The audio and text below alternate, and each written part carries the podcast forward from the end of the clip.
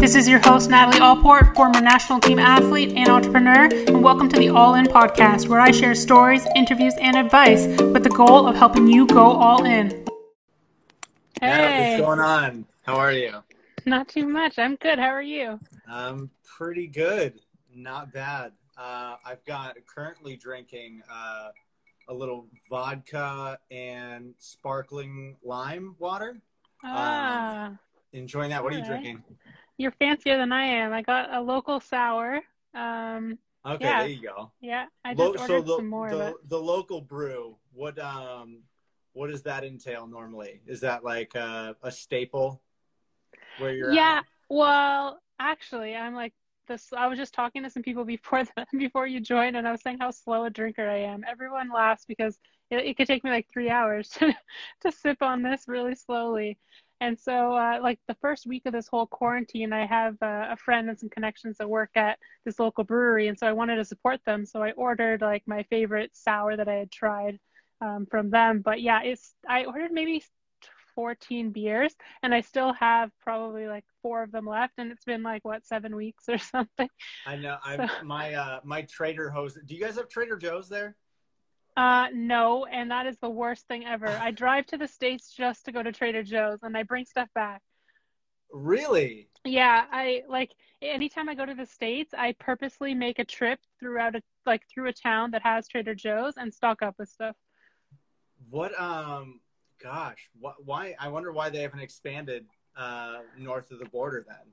I know they really should. We don't have anything like Trader Joe's. Like we have our normal grocery stores and we have like our high end and even Whole Foods is slow to take off. Like we have one where I live and um yeah, we we just have one and some of the major cities have yeah, maybe one. I don't think mo- maybe some cities have two, but in all of Canada there's probably maybe a dozen Whole Foods. Like I don't think there's more than that, but I could be wrong. Oh my gosh. Wow hot commodity there. Uh, yeah, it is. And then there's no like there isn't that middle ground with Trader Joe's. It's like the cheap mm-hmm. person's Whole Foods. No, uh, I mean I'm very thankful to have like three Trader Joe's around my apartment. Uh, so, yeah. Um, but yeah, I have like a six pack of Trader Jose's, which are just like knockoff Coronas. That I have like two of them left over since the start of all this. I'm like, I really don't drink beer that much. Uh, yeah, I've I've seen those ones, the Trader Jose's. awesome. So before you came on, I was inter- like I was introducing you and just talking you oh, up. awesome. Yeah, and then talking beer and random random questions that I got. But um, yeah, like you're you were a catcher uh, as part of the San Francisco Giants organization, played in the minor league. Um, now you're a social producer at Uninterrupted, so you're doing awesome stuff with content and social media and you're super into comedy. So that's pretty much everything that's in your Instagram bio already that yeah. anyone can just go find. But uh, yeah, I think I, I kind of introduced before people came on here, but I see more people are tuning in from your audience. So that we would talk about your athletic career, the transition, current projects, and some social media stuff that relates to athletes and maybe some tips for athletes as well. So um, I'd love to start off with just your story as an athlete. I, I looked on your YouTube channel today and there was like so many more things that I didn't know since the last time we chatted. So I'd love to know more of like your story coming up and getting into baseball. Sure. Yeah. So I guess um, how I ended up to where I am now, I guess. Um, so I grew up in Portland, Maine. Uh, we were basically neighbors. Uh, but uh, so I ended up uh, moving down to Florida my senior year of high school. I got drafted by the Astros. I didn't sign. Went to Boston College for four years, and uh, after college, I signed as a free agent uh, with the Giants in 2013. Okay. And when I was playing, like I grew up around minor league baseball. Uh, we had we hosted players throughout my whole career, or, or I'm sorry, throughout my whole high school. It like pretty sure it was like eighth grade through high school yeah. we had players like constantly um, at my house. So I knew what minor league baseball was like. They ended up in high school. They ended up bringing me into the bullpen to be like the bullpen catcher. So I was like uh-huh. in the clubhouse. So that was my first experience with pro ball was like being around these guys and then being in the clubhouse. Um, so I kind of knew what minor league baseball was like, but I didn't know what it was like for me as an individual. and all the struggles that you go through.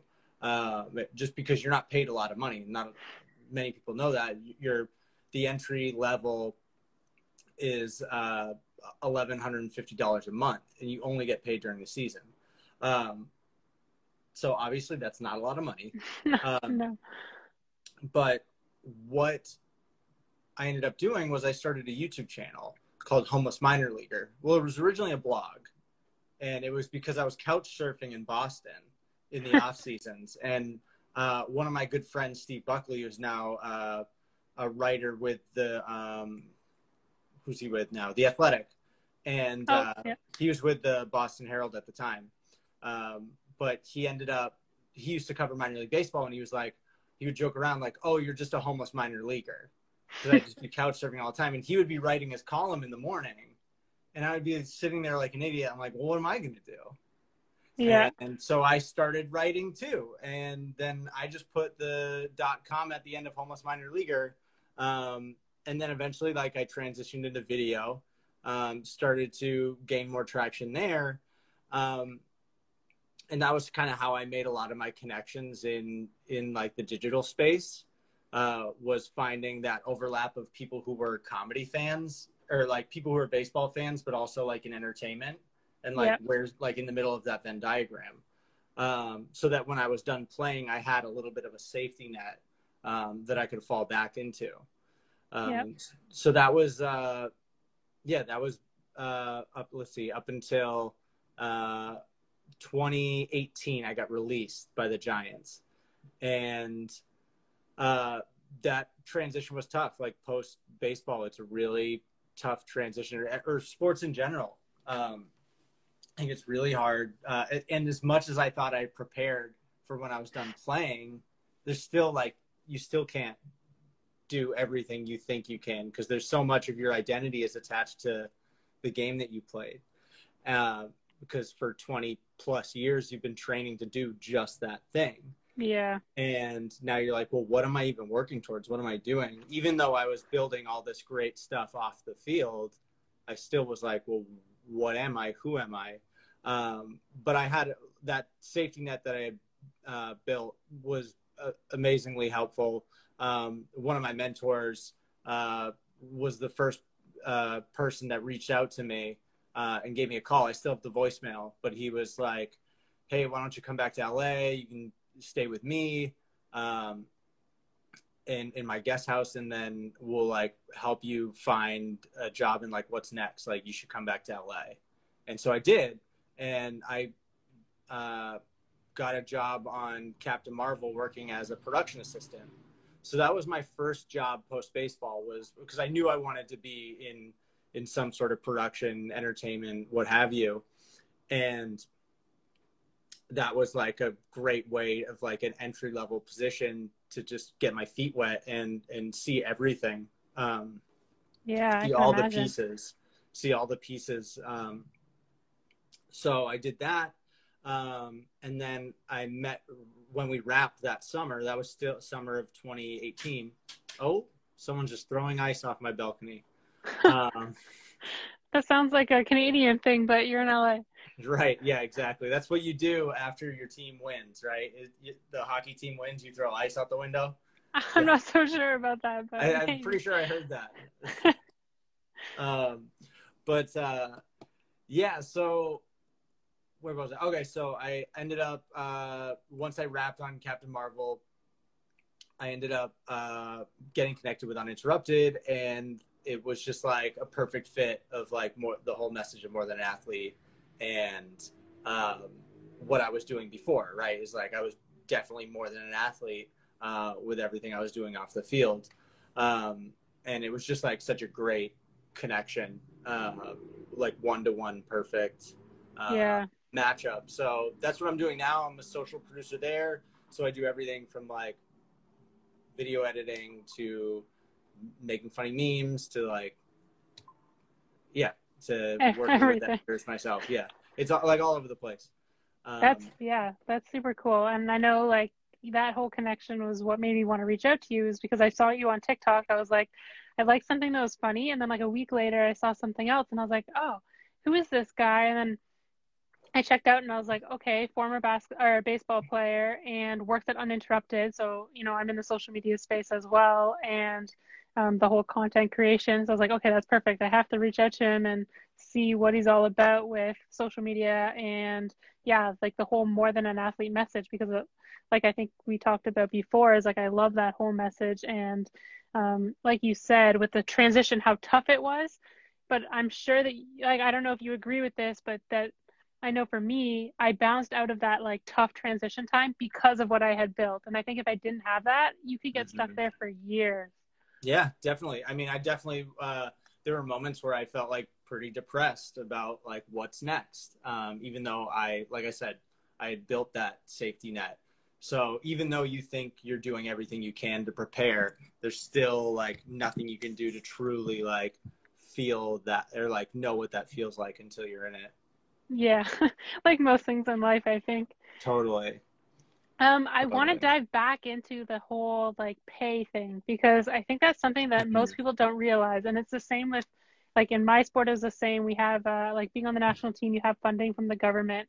Um, even if you're on the national team, only if select people get it, and it's based off like the performance of the sport as a whole, males versus females.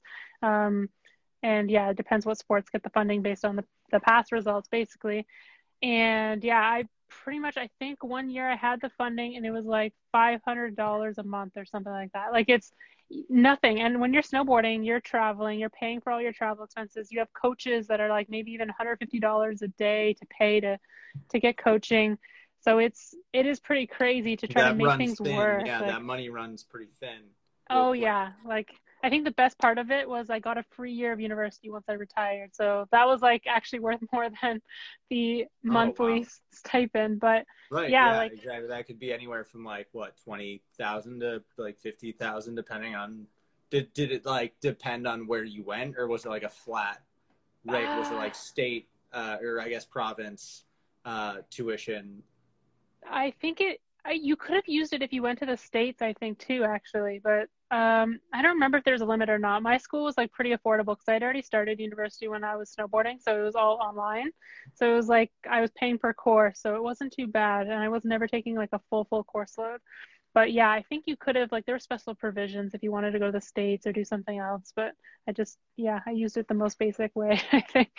But yeah, like I I yeah, let's I'd like to get your thoughts about the whole pay thing because yeah it's it's hard. Like it's really hard and people don't realize how difficult it is because you're trying to make it to these pro leagues where people are getting paid millions of dollars versus you're having to like try to get a job or make ends meet mm-hmm. or do something to get there. Like you don't have as many hours in the day or the energy so it's extremely difficult to make that leap when you're getting paid so little.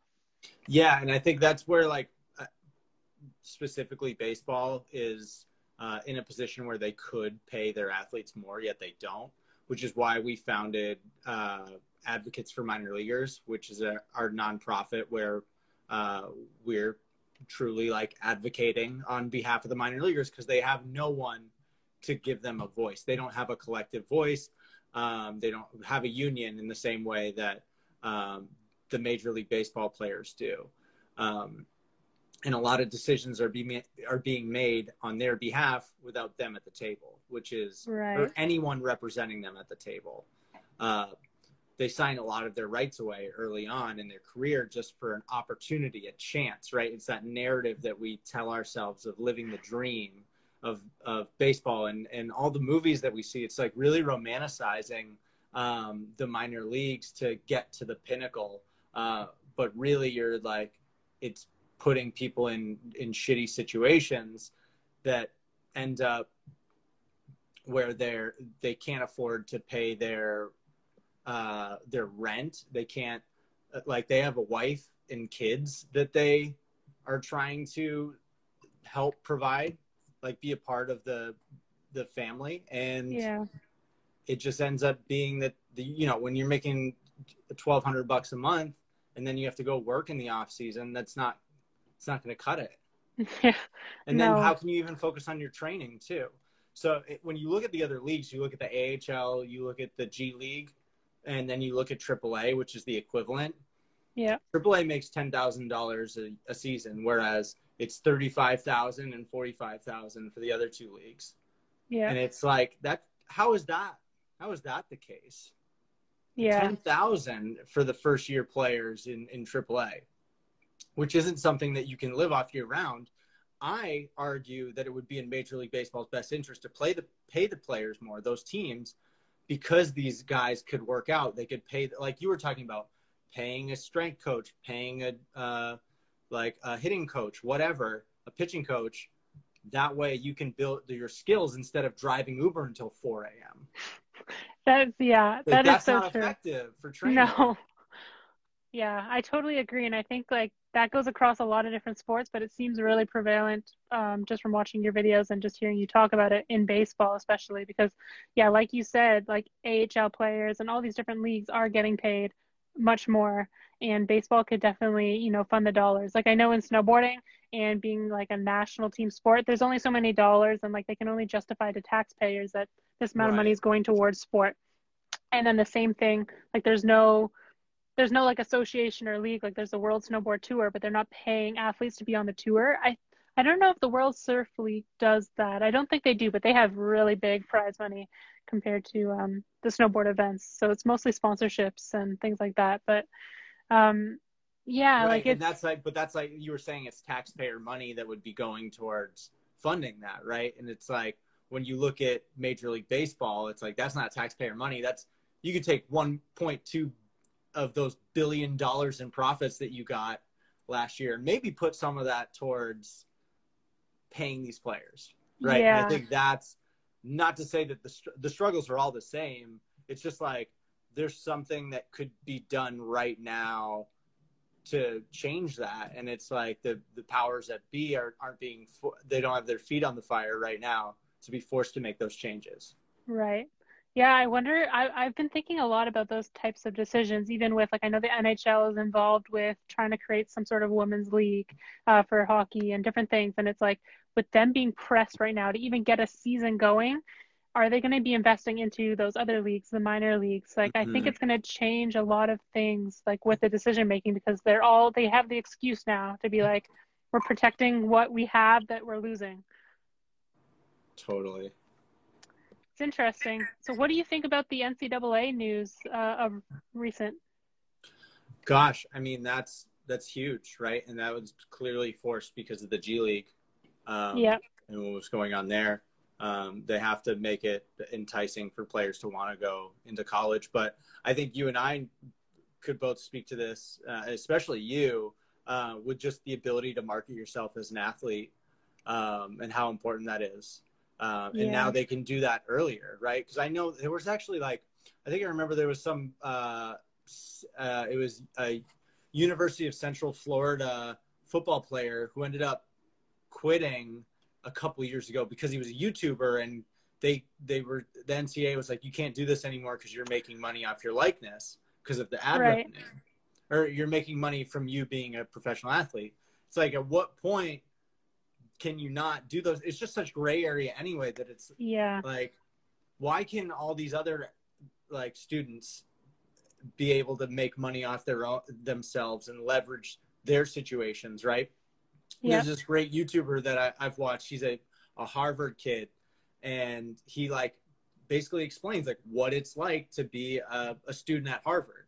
How is that not leveraging the certain situation that you're in to Yeah. make money, right? And it's like if you can't, if but because they're like amateurs, it's like not everyone's on the same playing field there, and you're like, oh well, they're getting paid because of scholarships. I'm like, that's not the same. That is not. That is not the same. yeah. No, it's not at all. And uh, yeah, I had someone who was messaging me after because I just posted my story, like how huge it is for athletes, and had some good messages and discussions with people who like responded back about their different thoughts about the NCAA and and how that also discriminates against like um, lower income athletes who you know they need the money to to send to their Totally. family, and they're getting all these dollars talked to them from other places, and they can't take it, but then they have to skip out on getting the schooling, which, you know, it could be beneficial to go to school and get the degree or just, you know, get some sort of education even for a couple years. But they're being enticed not to do that because they just have to, like, you know, get the dollars any way that they can. So now I think it's going to be, yeah, it's going to be a different playing field. A few people have been saying, like, um, you know, they're worried about the younger athletes having to learn how to like manage negotiations and sponsorships totally. and things. And for me, like I'm thinking back to the years that I was in my prime with snowboarding, and it was totally the same years I would have been in school. So, realistically, in most other sports, like your prime years are those college years right. where you are. Well, they have the colleges have resources to do that, which is like that's they, true. They can they teach have you. plenty of resources that they come in and have finance people talk to the athletes and like that's managing true. your finances or or whatever. Like this is just another program that they could implement. I don't yeah, think that like that's true. The, the universities have plenty of money in order to help fund these programs to teach athletes when it comes to like say student athlete committee they could put on an event that uh, like uh, a lunch and learn or whatever it is um, some sort of presentation even like uh, yeah making it a mandatory thing with the teams of like okay like so you you have x y and z and now it's like all of them can make money it's it and that I mean, that's huge. It's not even just like the the athletes that would be in the profitable sports, right? Like right. think about the niche that you could carve out when it comes to say you're a, a female golfer and you're an NCAA female golfer, right? That niche you could carve out for yourself. Like it's not a huge sport when it comes to um, like eyeballs, right? or even sailing. A good example is sailing. Yeah. Um, but uh, when I was at Boston College, we had the the number one sailing team in the like we won national championships all the time. No one knew, but those athletes could now leverage that into like a, a true like niche and and build an audience and and make some money so that they're set up they have a business for when they're done after those four years of school Right, exactly. Because yeah, I think a lot of people are focusing more on like the decision based on like the G League. It really forced their hand to make that decision for pro basketballers, um, footballers, if, all those. If you were going to give advice to a, a, college athlete, like if they were watching right now, what would be the advice you would give them? What, what platform would they you try and have them build their audience on, and what what kind of content would you have them make? Whew, that's hard because like the rise of TikTok, I would say TikTok, but you almost you still need that like pillar platform like an Instagram where you're still mm-hmm. directing people. And I think that's why TikTok has the link to Instagram or YouTube. YouTube, yeah. So I would say like definitely they can really easily get on Instagram. I'm sure if they're in college, they have a photographer for their team or whatever their sport is that they're getting content that they can easily use. Um, but then when it comes to TikTok, that's where they're going to have to get creative of actually creating their own content but I think that's like super quick to blow up as you know you and I could talk about further. Um, they could blow up pretty quickly when it comes to those things and do yeah. like behind the scenes vlogs. Like I actually I tried today and uh, I'll have to finish it off, but doing a 15 second vlog. So just like my coffee, like like 0.5 mm-hmm. seconds of little yeah. things I did throughout my day, my workout. I was editing video, this, this, this and it's super quick and easy. They don't have to hire out like some video editor. I've had to do right. that for my vlogs because they just take so long to go through. You know, you have like a 20 minute vlog on YouTube. It's it's not easy to sit down and edit that. No, and, and also like the buried entry too, right? You're like, hey, watch this 15 minute video of mine versus watch this 15 second video. yeah, mine. it's very different, right? And it's like, wow, like I love Natalie, and you like start watching, then you're like, I want more. So then the demand is higher, and you're like, okay, like I can do longer vlogs and, and then you like go to YouTube and you're like, okay, check out my, I'll do a Q&A on Instagram. Right. And it's, yep. it's those kind of things where you can like, you, once you earn that, you can then branch out and do more things. It could, when there's, but first, like it's hard enough to get eyeballs on something. And by doing something like that, like a vlog, like a mini vlog, yeah. gets people to want more. And it's also like, yep. especially for an athlete, you were like, yeah, you're going to start making 15 minute videos. And you're like, not everyone's Cam Newton can afford a video editor, like a shooter and an editor. It's like, not everyone can do that. So, no. starting or can teach themselves. Like, like right, athletes' exactly. time is super valuable. Like, they're not going to sit totally. down and, yeah, it, it is really true. I know when I started off, like, there wasn't any TikTok or anything. And so, I think my first yeah, my first platform was Twitter. That's where I used to reach out to sponsors and things like that. and then after Twitter, like I obviously had Facebook and whatever. And then snowboard videos that I create, I put on Vimeo because it was like, for some reason, it was like the place for snowboarders to put their like season edits and stuff like that. It was because it was more of a creative than like Yeah. YouTube was. YouTube was a little bit different. So then I started doing some vlogs on YouTube and like vlogs of my friends, recaps of all the different events like every weekend. And then Vimeo was like longer form vlogs. So like I'd put together like a preseason and different things. And that was interesting. And then yeah, then it went to Instagram and then you could hype up through Instagram what you're doing on these other longer form platforms. And then yeah, obviously now TikTok, but TikTok Right. the discoverability is so high. Like I saw someone he's he was posting about uh do you guys ever wonder what how, the amount of gear that a D1 athlete gets? And he put it out and laid it on his bed and totally like stacked just up like the gear. there's so much educational content that like something that an athlete like i would take for granted how much stuff i get but even that idea of just like this is what you get. And it was like i remember what did we call it? Like chris it was like oh it's christmas. It's like that time like christmas in september or something like that. I forget what we called it but it was something along those lines. Um yeah totally. And you just like it's just an understood thing that happens but when you're outside of that you don't realize like a lot of the cool things that happen or that other people would find interesting who aren't That's sports fans right Yeah, I you know what I I was thinking the other day when I was on TikTok was I wish that I had TikTok in my snowboard career because all those little things like there wasn't even Instagram stories at that oh time yet. imagine attaching a gopro to you and just Oh like, yeah, and just like goofing off. 'Cause I I probably have I'm gonna have to look through all my old footage on my old footage i'm doing the same thing Yeah, because I think that could be beneficial. But like during the the moments where yeah, it was the same thing. Like you get this big shipment from your sponsors, and it's like all your new gear for the season.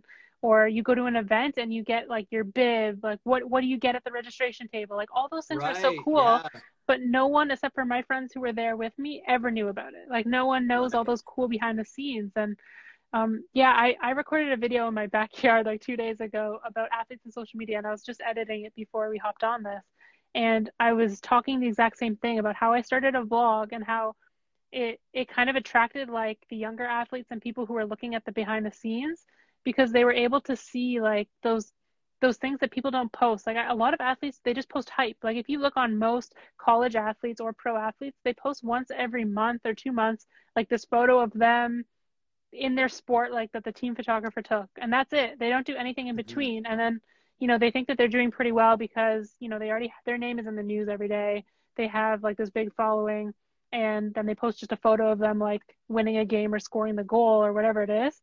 But if they built a vlog or something else that went behind the scenes and showed everybody everything that's going on behind the scenes, they would blow up way bigger than like just Yeah. them posting photos. what do you think is is stopping athletes from doing something like that I, uh, you know, for me, it was like it was weird to put myself out there like that. Like I would sit in my room and talk about like my feelings about my training and like what I was doing next, and like, you know, it's awkward to open up. And I think as an athlete too, like you don't, there's a stigma with your other athletes that you don't want to look like a tryhard.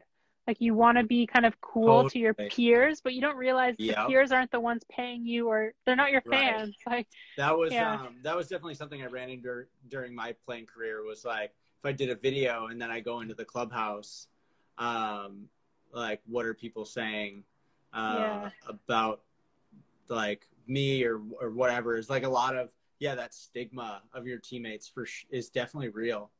Yeah, I I think that's probably the biggest one. Like it that is a huge one and I still see it a lot and just talking to younger athletes too, they have the exact same feelings. They're like, "Well, you know, but all my teammates are going to say this or, That's you know, people I'm point, competing though, against." Yeah. of like they're not they're not the ones that pay you. They're not they're not your audience, right? You know. like you don't have like you can be cool with them but they're not the people that you're uh looking to even have conversation with like you they're your the people that you see every single day anyway so exactly. I, I yeah. totally agree with that that makes a ton of sense Yeah, it's yeah, I don't yeah, and I don't really know, you know, when young athletes ask about that, it, there's no good answer. It's like, well, you you have to kind of just get over that initial like fear of being judged by your peers, but Mhm. there's no there's no like step plan. Like you do that's something and all of a sudden back it's there by gone. the way you can see my brother back there by the way Hey, awesome. Does your brother play any sports as well? no but he was always a better athlete than me growing up he, i'm serious he was like He could throw harder than me. He was faster than me. Everything. Um, oh wow. Yeah, yeah. He was always such a better athlete. He's also he also has the same drink. Oh wow! Uh, Someone just commented. Come back and watch the Awesome. I will put this up in my story for 24 hours after, so you can always come back. Amazing. I'm also going to try to download it. I've been using Google Chrome to download the live. You can, yeah, I think you can do that now, right? It's like you can watch the lives on your uh, computer now. Yeah, yeah, and mm. I heard mm. Instagram Stories is coming up with new fonts, and I've seen some people already have it, but I don't have it. New fonts? Oh yep. wow. Yeah, new new stuff is coming. It's on the way. That's amazing. Yeah. So let's let's dive into like what you're doing now because like obviously you built that whole you know your whole thing about creating content while you were an athlete and now pretty much that's that's what you do. So i'd love to learn more about like the whole living in la and creating content thing because i feel like it's like every person on social media is like let's move to la and create content. Right. Yeah yeah exactly. Every vine person that lives on it's 1600 vine now uh, very on the nose. There's no uh, tiktok street here in la so uh, or maybe there is. I don't know uh, Kesha probably lives on it or something. Oh uh, gosh.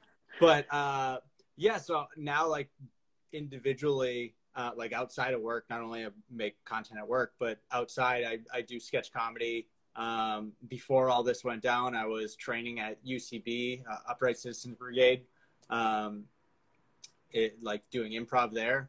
Um, and now I've uh, like doing sketch comedy with uh, another former athlete. Well, he's still like he's in limbo.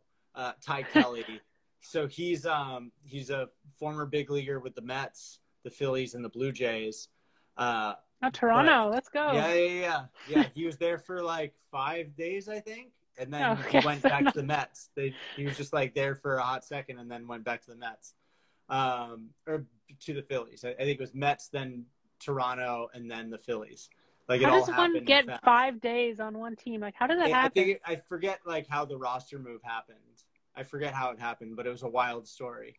Um, so he and I are like are writing partners, and also like we do sketch comedy as well. Um, he helped a lot, a lot with the homeless minor leaguer videos, um, and now we're just like trying to establish ourselves in the comedy space, um, and as like writers and producers. Um, so there's that. There's also like a couple things I'm working on that are going to be launching next week. I don't want to tease those out yet. Um, but you have to follow really him excited, and stay tuned. Really excited about that. Um, and also working with Ty. Ty is a, a great writing partner. Um, and just like creative, like uh, producing partner in general. So that's that's what I'm doing a lot of, and then just like individually make making silly TikTok videos. I think that's like, I think what's nice about TikTok is that you can shoot something real quick and feel like you accomplished something. And I'm not, I don't know if that's the like, should be the bar, but at least if it's like a small win for the day, you're like, okay. And then there's like, you can like start looking at larger projects. Um, it's, it's a lot easier when you can like build up those like smaller project, kind of like in the same way of like no one wants to watch a, a 15 minute vlog until you've made that like people interested in those 15 seconds for those first 15 seconds in that same yeah. way of like no one's going to check out your screenplay unless you've proved that you can do something on a smaller scale and like kind of work your way up right and it's like, super easy there's no barrier like get yeah, out your exactly. phone and all you need is this seconds. thing that we all have right here our phones yeah, the the Navy SEAL that uh, said that we should all make our beds to like feel a sense of accomplishment when we wake up totally. is gonna be really really upset that you just said that TikTok is the same concept. Making a TikTok, yeah, and making you feel a TikTok and making your bed. Those are like those are exactly the same right there. Perfect. So if anyone is watching this and they're wondering, like they feel like unproductive in quarantine, I think you just need to make a couple TikToks and you're you're couple, good. That yeah, that's exactly. It. Couple good For the day uh, maybe shoot out a tweet as well, because you know, like everyone, you have like a really good thought, you gotta like send that out. You can't oh, just yeah. have that sitting here by yourself, or like if your brother's here, and just like tell him. I could just tell him too, instead of tweeting it out. But oh yeah, no, you got to tweet it for the world, and right, then you so just tell him to check your Twitter. Right, yeah, exactly. You should go check out my Twitter. Yeah. Do you still post pretty often on Twitter? Because I, yeah, Twitter was my first platform, and now I kind of died off. Like I'll, I'll try to go on it for a couple things, but no, you kind of like you have to be talking about stuff that's in the moment, right? It's like um, I think Craig Ferguson said it best, and I don't think anyone said it better since he did. He there's like three rules. It's like, does it have to be said at all? Does this thing in particular have to be said? Does it have to be said by you? Mm. Like, are you an authority on this? And if those are both true, does it need to be said by you right now? Right. Does it need to be said right now? And that like definitely applies when it comes to uh, social media and specifically Twitter. I think makes a lot of sense because if it's like, sure, something could be said and like would be funny, but if it's not at the right time, like you gotta like Twitter, you gotta read the room. Like what's everyone yeah. else talking about? You can't just hop in like Twitter is you just sending out a, a goofy tweet or like something that you think is funny when everyone's talking about um, the passing of some celebrity and you're like, oh, dude, read the room. right? It's like that's that's essentially like you're walking into a conversation and being like, what about this video that I have?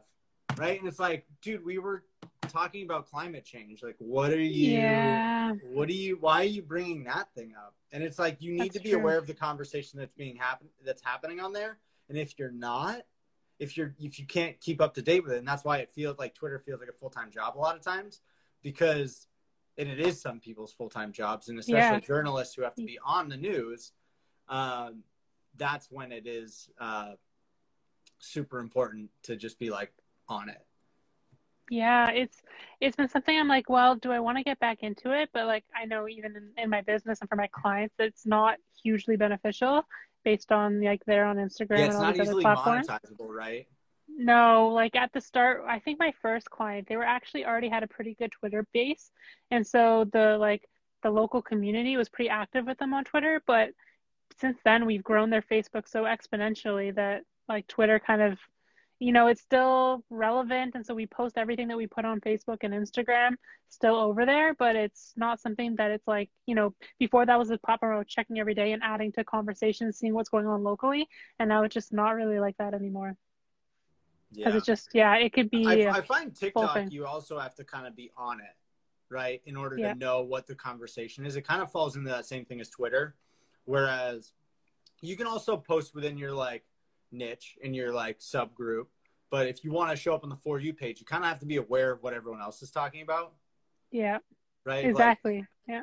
And that's why it's so important you uh, like to be self-aware on that platform and not do old trends. like I've people seen, are yeah. very aggressive towards like if you do an old trend and what that means. Yeah, and I like, you well, it's oh, like the like people. This CEO CEO of old trends, and you're like, what? Like, I- am not allowed to do this particular trend right now, like just because it was like two months late.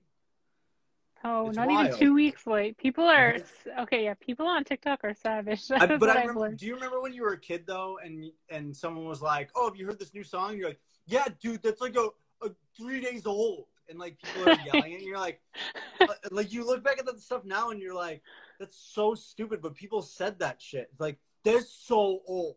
This is so yeah. dumb and old. Yeah, like, the last time I heard that, I fell off my dinosaur. Right. Yeah. Exactly. And you're like, but I think that's kind of the mindset on TikTok, right? Is that it is such a, a Gen Z audience that a lot of the things, it's like you're like, oh, that's so old. Like you call, you constantly have to be on the new trend, which is such a typical thing of like, yeah, dude, that song came out last week. Okay, oh. have you not heard that? Oh right? Oh my gosh. Like, I, yeah. trending last week. But I, that's why it's like at some point, um, like early adopters have a, a an easier time with it. Right. Like people are a lot more accepting of a trend. Yeah. And then as it gets further along the timeline, it's like your idea needs to be really transformative in order for people to not be upset that it's an old trend or just not care, right? It's like, oh, this is a really old trend. Yeah. Right? So I think it has to be super transformative. I think you can go back and look at like retro trends and that especially in quarantine, I, I've been seeing a bunch of people doing this of like taking an old trend from like a few months ago. Like you can put a whole new twist on it now because of quarantine. Yeah, and all the new people who are coming onto the platform, yeah, the so new, they don't know. don't know. They don't know the they don't know the old trends. I've been seeing That's, less yeah. of people calling people out for old trends because there's just like like the flip the switch challenge was so old. It was oh like gosh, from yeah. October.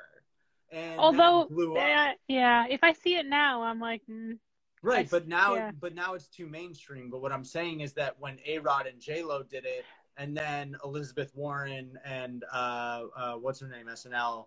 Oh, that was uh, so funny. That was the best they, one. Right, they did it. They did it. It was great. But I'm saying that cut through to the mainstream to get everyone else to do it. Yet that challenge happened back in October, so it revitalized yeah. the challenge. And I think that's what we're seeing a lot on TikTok is the novelty of celebrities being on there, and yeah. just even like kids of celebrities bringing their adult like their celebrity parents on to their TikTok. Oh yeah, that's huge. Yeah, that mm-hmm. is a huge trend. Yeah. It's been interesting to see the yeah, to see the growth and see recently with everyone hopping on it because of the quarantine. Like the blinding lights challenge. There's still families who are just joining and right. doing it, but it's like so old. Like right. it's almost like everyone's but it's like you don't but, but the thing is too is you don't want to discourage those people because then they'll leave the platform and they won't post right right so you so even like tiktok as a platform might be incentivized to encourage those right? It's like oh the, maybe yeah. these are like your first level tiktoks. Who knows? It's like that. Maybe they're like uh, okay yeah. yeah yeah. Maybe there's a whole layer to that. It's like we don't want to discourage people off the platform. So when it's one of their first few posts, we're going to throw it on the For You page a lot. That's I've heard I, that theory a time. I've heard that theory, yeah, and I I think that so like I was I was listening to a live the other day, and it was um the girl who wrote what was the book? No Filter about Instagram, and she, it just mm-hmm. I think it was recently released, and it was going in about like how they someone it was someone a person who was curating the explore page, so like someone specifically was wow. going in and deciding what was going to be shown and it was based a lot on like you know celebrity stuff um you know things that could then get monetized as they're trying to monetize the platform and so yeah i that that girl that you told me to follow on tiktok she was saying today Maddie. yeah yeah yeah, yeah she's great she was, yeah she was really good and she's talked today about um uh what was she saying oh that you're seeing more content that could easily be branded to show businesses how they can sponsor TikToks and and get that. And so it's like I I do believe that someone is playing a role. It's not completely algorithmic. I think that there's like a lot of culture involved of like okay this is something that we want to see take off because it'll attract brands to the platform which you know I, I think that might be like one of the reasons why for example like fitness content is good because all of a sudden all these supplement brands and different brands are liking my stuff and i'm like well it might be because they're seeing the opportunity on tiktok to sponsor fitness so tiktok might want to promote more fitness right. influencers to come onto tiktok and yeah, post like their what, fitness stuff what, uh, what platforms or what what demos are they trying to get more of yeah I yeah, it's it's yeah, it is interesting. It's like I don't Net, know what it's like Netflix making reality TV shows. Yeah. They're like, we need to fill this white space on our own platform. It's like, what white space exists uh, to grow a new audience on uh, TikTok? You saw Netflix saw an increase. Granted, it was because of quarantine as well, but they also increased their reality shows like five times, like exponentially. And you saw uh, 16 million uh, subscriber growth over this quarantine time. And it's like, oh, okay where where does the other white space exist? And I'm sure TikTok as a platform is looking like who isn't on our platform right now and how can we get those people here and how can we get them once they're here engaged yeah and that's that's the name of the game like when people ask me like how can i grow on any social media platform you have to think that every single platform and every Under, single algorithm yeah. is trying to get people to stay on the platform for longer so if stay you can create content eh, either staying on the platform well yeah it, they're they're having them stay on the platform so they can monetize them, right? It's like they're right. always just trying to figure out how they can monetize, right? So it's like I've even thought about this when I like a few years ago. Um, I thought about this when it came to dating apps, right? What are they trying to incentivize? Are they in trying to incentivize conversations? Or are they trying to incentivize you to swipe? Like what and, power swipers, right? So even just thinking through stuff like that, are they they're trying to encourage you to pay? Well, it's like okay, what basically when when are you gonna pay up, right? It's like at what point yeah. are you gonna pay up, or is there gonna be a toll, right? And the toll w- might be your time, might just right. be attention, or it might be, um, hey, come check out behind this paywall, right? And I think that's like when you look at dating apps, a lot of times it is like there's all these people that want to that really like you, and then it's like, well, you can't see that stuff. You can't see them. Right, exactly. Yeah. It's it's like, well, you can for a fee, and it's like that yeah. same thing of like, well, hey, they like they want to see my content. Let them see my content. It's that same way with Facebook, how they like these people pressed follow or on YouTube they press subscribe. They want to see my content. Let them see my content. And I think and now you got to pay to boost. That, yeah. Right, and that, then there's yeah, it's the whole the whole thing of like they're they're gonna force you as the creator to boost. Like that's where you have to like, oh, your like followers can see your stuff for a price, and it's like that's not how it should be. It should be on no. the other end. It, I think it should be on the consumer end. I don't think it should be on the creator's end. That they, they should have to pay, and I think that's where Facebook falls. Where someone like TikTok, I think it's very brand like friendly, whereas Vine wasn't, right? A lot of those creators yeah. left because they couldn't monetize that platform enough in order to get creators paid. And all the creators were like, okay, we're all leaving if you don't pay us. And they're like, we're not paying you. And then they left and then their platform died. So, but I yeah. think TikTok does a better job when it comes to branded content and especially how they they've built out uh, their platform, right? Um, you when you click on a hashtag, you can see that it's like the official uh, videos. When you click on a branded hashtag, you see all the official videos. That means that those are like paid advertisements essentially. But I think the the best example I remember is the IHOP one. Do you remember the IHOP one? No. So basically, like everyone went to. It was like everyone was like playing with the. You know how the IHOP uh, syrups are like they look like mouths almost when you can like open them up. We don't have IHOP. International House of Pancakes. Okay. Or actually, um, maybe we do have IHOP. I don't know, but maybe, we don't have IHOP anywhere a, near here. That's another. Th- but that's another thing too. Maybe there's like also um, like gated uh, content too. So like maybe the hashtags you're seeing in Canada are not the same as the ones I'm seeing in the oh. United States. I've seen some Canadian hashtags actually. Like um, yeah, there there are Canadian like a Tim content. Hortons. Yeah. Uh, have I seen a Tim Hortons one? I don't know if I have or not. Maybe there's been a few different trends that are very Canadian specific though that I have seen. Yeah. That's interesting. Yeah. Um, what like are there? Uh, yeah, I guess like what brands it, are like on like Canadian brands are on TikTok that you've seen that are like, oh wow, this is like pretty innovative. Uh, I saw the other day Shopify commented on my post and they had just started their account. Did they comment on it because you mentioned Shopify? No, it had nothing to do with Shopify at all. Interesting. It was, I think, my fitness one, but like Shopify is an Ottawa company, and uh, they had someone like like we were talking about how like it's good to have a brand being represented by a person. So they had someone who's like working people from home. People, yeah. It could honestly be someone that knows me because Shopify is Ottawa based from where I am. So who knows? I didn't I didn't recognize the person, but yeah, Shopify, yeah, they commented on my thing and now I've seen that they're doing a lot more from home content. But I mean, there's not a lot of Canadian brands on it right now. And that's usually the case when it comes to what about when it Canadian comes to brands sports? marketing. Is there like is what is it TSN? Is that the oh big network? yeah, there are some sports channels. That's interesting. Yeah, they're starting to get on so slowly.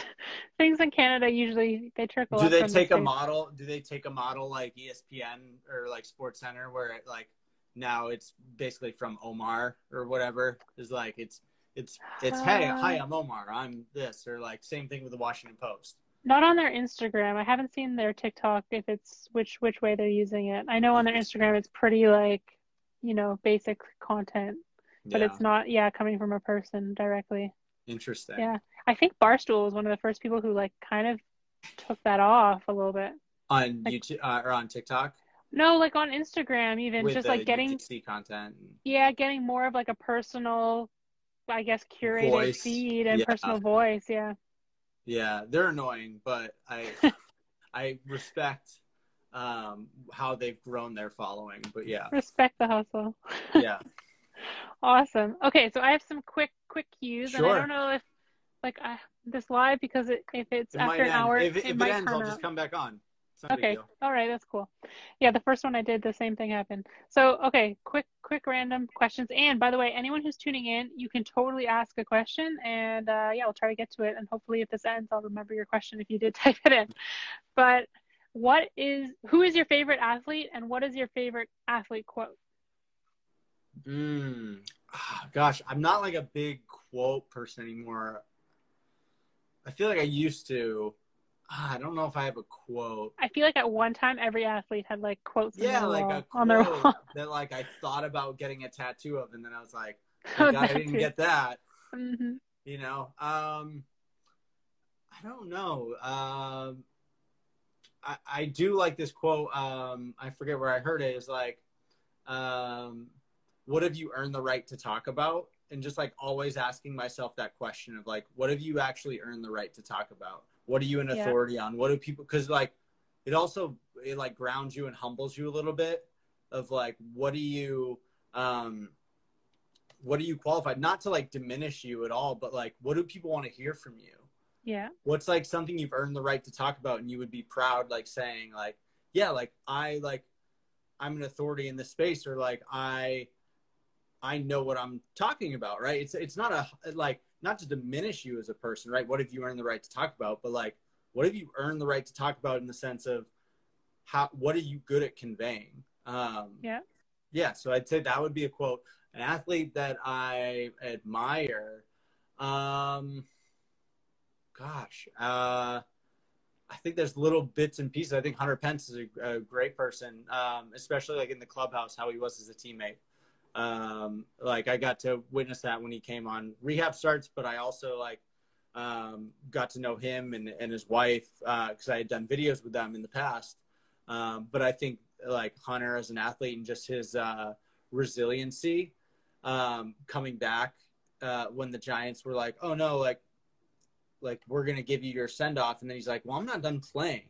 And then went to the dominican played down there and then signed with the the rangers made the team out of spring training and then ended up being an all-star. And then the giants brought him back. Like that's absurd that a That's team epic. gave you a send off and you were like no i'm not done playing. And then you end up back with them. They want they you did so well the year before. The team that was like willing to let you go brought you back because you like did so well so, and also like his ability to i think he does a really good job of of seeing something and saying like oh i can like not looking like someone hits a 400 foot home run and like whoa that's that's uh, insane. It's like wow that's so cool. How can i do that? He always is like what can i learn from that person? Um so That's he just really has good that like to think about it, learning yeah. mentality. So i'd say the yeah those two things Awesome. Okay, my timer says it, I this is a new thing because Instagram didn't warn me last time, but it says 24 seconds and it's like counting down. okay we'll hold Yeah. for que- we'll hold questions until we restart this then Yeah, let's uh let let me press end and then restart Okay. it. Okay. perfect All right, we're back. So anyone who uh dealt with us chatting for an hour, you get more of us. So yeah exactly I don't know if it's a good thing or a bad thing, but it's a great thing here we are. So, by the way, anyone who is joining, you can totally submit questions. And if you just like joined because you saw we just went live and you missed the whole first part, I'm chatting with Matt. He was a minor league baseball player with the San Francisco Giants and a social producer at Uninterrupted, doing awesome stuff on uh, when it comes to production and entertainment and social media and all that cool stuff. So, if you have any questions for either of us regarding anything about sports, uh, sports entertainment, sports sponsorship, sport marketing, social media, fire away, and then I'm going to continue firing some quick pace questions at you. I love it let's do it Awesome. All right, so where would you be if you had never been an athlete? Mm. Frankie, if I was never an athlete, what was what would I have done? Because, like I said, Frankie was always the better athlete growing up. Maybe you would have been like a professional gamer. A gamer? Oh, Interesting. Yeah. Um, But now that's an athlete. Like now that's considered. yeah, yeah, yeah. The sport. lines are blurred there. Um, Yeah. I don't know. I, I, the only reason why I played guitar growing up is because girls liked it. Um, that was it. Uh, I'm trying to think of. Uh, I really got into sports psych in college. So if I never played pro ball, um, I might be doing that because I don't even think I would have gone on my trajectory in digital. Um, I had um, after uh, or my senior year, I applied to BU um, for sports psych. I got into the master's program there, so I was going to go, and then I signed with the Giants. So obviously, I couldn't do that uh, while also playing and Yeah. collecting a ton of debt. Uh, on top of that, already when it comes to minor league baseball. Yeah. Oh, that totally makes sense. I actually applied, was it two years ago? Two or three years ago? I think two years ago for a bunch of different master's programs in sports psych. I was super into it and I like didn't even know if I would ever do anything with it because I already have like I've had my business for six years. But I was just so into it that I was like I need to pursue Yeah. it further. Because you know, I went to university for business and so all my electives were psychology and it was so interesting and I love the whole mindset of sports. So but then I realized, yeah, you I couldn't go back to school with running a yeah, business it's like and it's a lot of school, and and then it's another year of uh, your like uh, internship or whatever it is in the in the last year, or it's a whole year. So it's like two years of school and then a third year of like your internship. And I was like, I wouldn't be able to do that. So if I was if I was getting it during my career, I could have done it. I could have every single off season gone back to BU and done every fall semester but so that would be four years which i would have been able to do but then like to have the foresight like I, i'm so glad i didn't do that because i'm I, Yeah. i'm loving what i'm doing now and i feel like it's the right path for me as Yeah. opposed to like working with athletes on their psyche and i think that was also like something that was like opening pandora's box to me was uh was getting into the mental game i thought for sure of like once it's uh the, this really good quote it's um you re- it's it's specifically for baseball but it's guys that make it are either really smart or they're really stupid. All the other guys just think themselves out of the game. And i was like that that really makes a lot of sense because i've played with a lot of guys who don't really aren't, aren't cerebral in that way. Yeah. and they're just so good at shutting off because baseball you have to just have a completely shut off mindset. And uh yeah i i mean it- or you have to be so smart and just with it that you can assess everything every situation um and and really have the emotional intelligence uh to play the game at that high of level Wow, yeah, that is such a powerful quote. I, I just want to repeat it that it was like you either have to be really smart or really stupid. And, you know, that comes, that's really relevant in a lot of sports. And I see Mhm. it a lot even when I was snowboarding because think about like the fear of, you know, hitting these 100 foot jumps or 80 foot jumps or whatever it is like you're about to do. And, you know, as like that was one of my issues was like I'm always overthinking. I'm thinking like if I fall, I catch clear edge mind as I take it's- off. it's clear mind and total you know what i wish i did back when i was during my playing career was uh improv class like i feel like that would have Ah. helped because that completely gets you out of your head and Yeah. into just like the present moment Uh, t- totally like i think that that would have been something if i could go back and tell myself something or any like any athletes my advice would be to like try out an improv class because Yeah. it gets you out of that mindset where like you said where you're about to go on a run you can't be in that in that the prefrontal cortex or whatever like the aware part of like oh what am i doing am i doing this with my hands am i doing this and like how's my body am i yeah. like this like you just have to like be in flow or if you're not in flow you just have to like trust Yeah. and I think that's like um, something that improv teaches you is that if you're not in flow, which a lot of times, like in improv, you're not going to be in flow. You just have to trust that it's going to come to you. You have to trust Right. that the thought that's going to propel you to the next thing and like engage with the other person is gonna be there. You just have to trust. And I think the same thing holds true to sports. Yeah. Oh, that's so interesting. Somewhat in life too. Uh, my my dad and I have conversations about like, don't we wish that we just like didn't know some of the things we did about the world and just like Pandora's box, yeah. Everything was just super chill. Like anything that Yeah. happens, whatever. But you start thinking about things and think further about the market and all these things, and it's like, whoa, it's it gets overwhelming. Yeah. Well, all right. Next question. Oh, and someone asked me during that where I'm from, and I'm from Canada. they said what country? Um. Uh. Okay. So the next question is, what athlete do you think utilizes social media the best that you've seen? And it could be like a, like one of the best pro athletes. It Mhm. doesn't have to be like some underground athlete, like someone well known, probably. yeah, no, I. I think on TikTok, I think Hunter Woodhall does a really good job. I'm have to follow. Um, Naomi Osaka does a really good job on TikTok too. She's really funny, and you get to know her personality a ton. Have you Uh, seen um Lolo? Yeah, Lolo Jones. And She Yeah. might even be. She was on the last live stream that I did. Um, she popped in, but yeah, Lolo's great. Um, Yeah. she's super funny. She's Yeah, just I like just a, found her she's a natural at social media, and like Yeah. yeah, it's personality and just like really showing your personality as an athlete. I think is so important for people getting on your side and and really humanizes you. Um, I think baseball struggles with that. I Yeah. think they're getting better at it, especially during quarantine uh, and with the um, the Players League, MLB The Show Players League that's going on, where you just get to know these players on a more intimate level.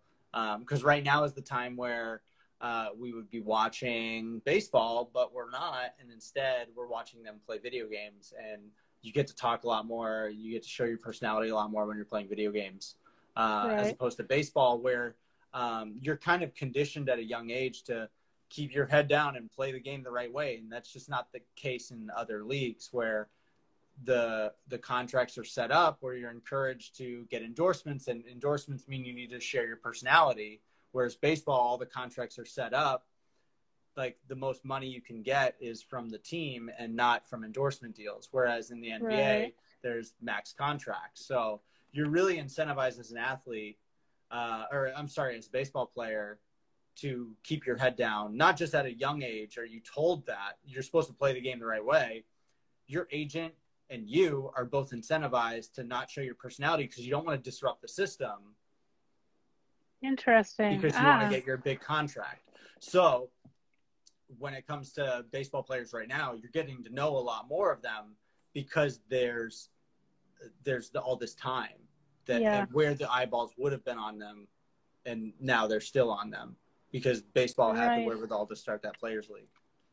Interesting. Yeah, like I found that definitely NBA and NFL, that's where you see that the players with that are showing the most personality. Then it comes to NHL, MLB, and then a lot of female sports as well and Yeah. female athletes that just they struggle with using social media and putting themselves out there to build the audience. And I I had no idea that that was one of the reasonings behind baseball players That's specifically. that's a theory. I'd say that's a theory of mine. Right. Um, I think it's pretty relevant. Like if if there's not that huge upside for you, or there is, but you're not yeah, like thinking would, about why it, Why would then you be incentivized to do it, right? Why would Exactly. you why would you ruffle people's feathers if there wasn't uh, a monetary like or if it was in your best interest monetarily to keep quiet? right? Yeah, that and totally also the whole sense. system of the game is built like that too, like play the game the right way. It's like a it's a, a game of tradition. Yeah, yeah, that's that's interesting. I saw um there's a hockey player and he created a podcast during this time, and he it was like cool that he like was getting out of his shell, and then he posted about how like that's been eye opening for him to see the impact that he's creating through that. Before, you know, a lot of the hockey players they just post about you know their their big win and this one photo of them. You know, they they post like their photo with their family at Christmas, and then a photo every couple months, the playoff photo, whatever Right, the yeah. this different photo, the summer golf with the boys photo, but none of it is like giving something to your audience. Versus if you're Mhm. creating like all this entertaining content or even helpful content where you're like getting insights from other people through podcasting or different things, all of a sudden you get that validation, whether even if it's not financial, of just like making an impact with people and helping people and seeing that Connecting with people for sure. And I think that keeps people going, but the athletes who never like get to that step, they don't go deeper into actually going in and doing that, then they don't feel like there's any value for them to be posting on social media. But once they start, and I think this quarantine will help with that, they realize that they're connecting with people, they're making an impact, and that in itself is like payment. Right. No, for Yeah. sure. Yeah, that that makes a ton of sense. Interesting. Would you say you're a person that has always has a plan or doesn't have a plan? I I'm very regimented uh, and like process based. So baseball. based. It's like yeah, yeah, exactly. Um, yeah, so I'm I I normally have a plan, um, but sometimes it's too many plans, and you have to like trim that because it's like very aspirational. Oh yeah. and if you if like goals if you set them too high you are like you can really and even like routines and, and standards for yourself if you set them too high you can really set yourself up to be discouraged uh, if you don't achieve those um, so it's always and especially like during this time of quarantine it's it's really like curbing your expectations for yourself um, I, I don't think um, and, and moving forward now, like when we're out of quarantine, I'm definitely going to be uh, easier on myself. I think because I'm learning that like even if you have a lot of time, there's still like certain things that take your attention that you don't realize do. Um, Yeah. And so I, I think setting your expectations not lower, um, but less expectations. Not Yeah. not that you have to lower your expectations, but not putting as many on yourself so that you spread yourself so thin. Not many, not as many goals, not as many projects, not as many, um, not as much, right? And then like saying no for yourself so that you can achieve those other goals, so you're that you're not discouraged. Yeah, I, I really like that. And that's something I struggle with too. I create so many plans and say, like, I have all these habits that I want to start. I'm like, okay, every day I need to be doing this, this, this. All of a sudden you list like 20 new habits. You can't, ju- Mhm. you can't learn 20 habits in one day. Like, No, it's just not going to happen. You've got to build like one at a time. After you get that down for a few weeks, you can add another one and stack them up. But it's funny because I'll read a book and it'll say to do that, but I'm like, I'm a stacking habit pro. each other. Well, I think there's something to like stacking a a thing that you might not like to do with something that you do like to do. That's like that's true. um, I saw an interesting, or like a simple one is uh, like when you go to the gym, make sure you bring a water bottle because then you can drink more water, right? So if like one of your goals is to drink more water, and the other one is to say listen to more audiobooks or read more, right? Is like okay, drinking water, listening to more audiobooks. How can I do both of those while also doing something that I already do? yeah. Right. Well, I'm So already while you're go at to the gym or Right. Exactly. So it's like stacking those two things on top of the gym. Yeah. Oh yeah, that makes sense. Yeah, I it's that's been a big thing with the quarantine as well. Like, you know, I have all this time to create and like like you were saying, you have the little studio in your studio. Right. Yeah. And- Exactly. And you know, but it's like at the same time I'm getting probably the same amount of content creation done. Maybe like a little bit more, like doing these lives and things like that. Mhm. But when it comes from actually filming videos, like I'm almost doing less podcasts and things like that because all of a sudden I have all this time and it's like it gets filled. And I, I had a coach who would always tell me that, you know, whatever time you have gets filled with work. Like if you, you could, if you have two hours, your work will take two hours. If you have six hours, Time, that yeah. What is same it? work. Time expand. Time expands the allotted amount of time you're given. yeah, that his quote was something to do with that. I always butcher it, and then I whenever I, called post about it, yeah, principle or something like that. yeah, he always tells me that, and I forget every time. Yeah.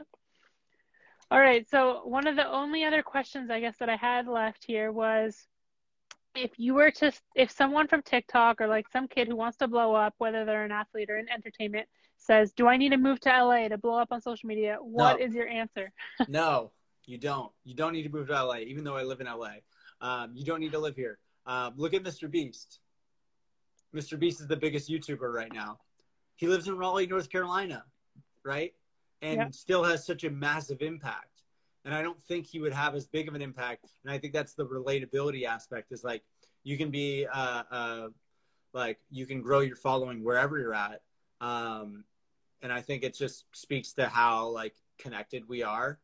Um, that you don't have to be in LA in order to be successful, especially right now, right? It's like you look at the, I think the people in LA, especially like the people in the entertainment world, you're seeing are the least prepared for this situation. I'm talking about the people that work in entertainment. They're the least prepared for this situation. Whereas digital creators, there's a lot of them here. So I think there's a lot of them prepared here, but all the digital creators that are outside of Los Angeles and New York um, are also better suited for this than traditional television and, and film. Right. Because they totally rely on the location, the people in that location. Yeah, the, and the, the huge crews, whereas it's a one show, one or one person show when it comes to this being my production studio, right? It's like it's just me here and I only yeah. need myself. Not to say you can't rely on other people, but you can shoot something on your own and send it to an editor or whatever. Um, you can edit something yourself, whatever. It, but it's just like learning those skills clearly are going to be so important, especially for the new, not to say the new world that we're going to be living in. That sounds really scary uh, and very like dystopian to say the new world. Um, but it's going to change, and especially like you're seeing with um, the the addition of, uh, or I'm sorry, what happened with Trolls, right? Is like Universal released Trolls, and they saw more money than they did from the original, and it's like, oh, that changes the game. That? I was just having that discussion, yeah, with someone, yeah. Change wow. the game. Like That's, how movies are released. So what, like, how else does that? What else does that affect? um, you know, a lot of these uh, digital companies or um, even just like late night shows are still going. And SNL from home. Yeah, yeah. The first clearly, one was not well, clearly good, but SNL, was, SNL from home doesn't work as well um, yeah. as other shows, but I think uh, John Oliver works really well. Um, and I think that's to do with this comedy. I think a lot of comedy is going to be adjusted accordingly. I think a lot of the late night shows are going to be adjusted because a lot of these hosts are not trained. They have not been conditioned to give jokes to no audience. They're used to having right. those pauses and they leave those pauses in. Whereas um, a lot of YouTubers, the way they talk, they have jump cuts in there. I think a lot of the editing. Yeah, you just keep going. I think a lot of the editing could change. And I think that would be what my one thing that I would want to see uh, a major network try out is just doing jump cuts and seeing how that works in this time. Yeah, just not waiting for that long pause, that awkward pause that Seth Meyers and and Stephen Colbert do. Um, yeah. Not to say that they're not super talented people. Obviously, they are. It's just that the the jokes are not written by people who are writing jokes for YouTube. Right. Exactly. Yeah, that's that's been interesting. I think that's one of the the best things that came from this quarantine is it's bringing me back to like my days as like a 13 year old where I would literally be in my backyard with my video camera, filming yeah. myself snowboarding down my back steps. We have a tiny, like, it was a townhouse backyard. And I set up, my grandpa welded this little snowboard rail for me to hit. And like, I would just be filming myself and going around and then filming, you know, my brother and I biking around or different things. And now it, it feels the exact same way. Like, I'm in my backyard. I'm like, okay, I need a photo today of myself doing burpees. So I have to set it right. up, get the timer perfect, do the workout. How is this in focus? Yeah, it's but it's it's been fun. Like it's just fun to create yeah. things and do it on your own. Where you know you're at the gym and you have a photographer with you and you're just doing your own thing, and that's like cool in its own way. But when you're part of the whole process from the idea to the actual creation, it's it's it's challenging and it's it's interesting because a lot of things will move to that direction and and like with ha- the success of TikTok and all those platforms, those are the platforms where you have to be the one doing that whole curation. Right. It's not like, hey, uh, make me this movie, send it off to someone else, and they produce it, put it out somewhere else. Like right. this edit of me doing my sport. It's just you. Yeah, yeah. It's, it's it you. is just you. Yeah. I, I think it's an important ta- like skill for people to learn. And I think I saw a video of like Gary Vee saying that where he's like, even if you don't blow up on TikTok, if say you're going on it for that objective, just learning the skill to communicate through that type of medium is beneficial in itself. Oh, that's interesting. Yeah, definitely. Yeah, you don't have to. I guess you don't have to have an audience in order to like learn something, and that's like it's not. There's no. There's no bad video. It's just they're all learnings, right? And I think that's yeah. super important to remember. Is like it's just another like thing you can learn from. Yeah. Awesome. Well, this has been great. I oh yeah, my gosh, Natalie, this is amazing. It's so much fun. it's been uh yeah, like an almost an hour and a half, I think. Oh my gosh! Somehow it's still light out. Well, here it's like super dark because it's nine twenty. Oh my gosh! Yeah, wow. 9:26, yeah, yeah, yeah. It's it's late here, but um, no, this has been great. Cheers. I'm still sipping. Thank you for cheers. Thank you for having me for the happy hour. I appreciate it. If you like this episode, please share it with a friend, share it on social media, tag me at Natalie Allport, and check out my website, www.natalieallport.com. Thank you for tuning in.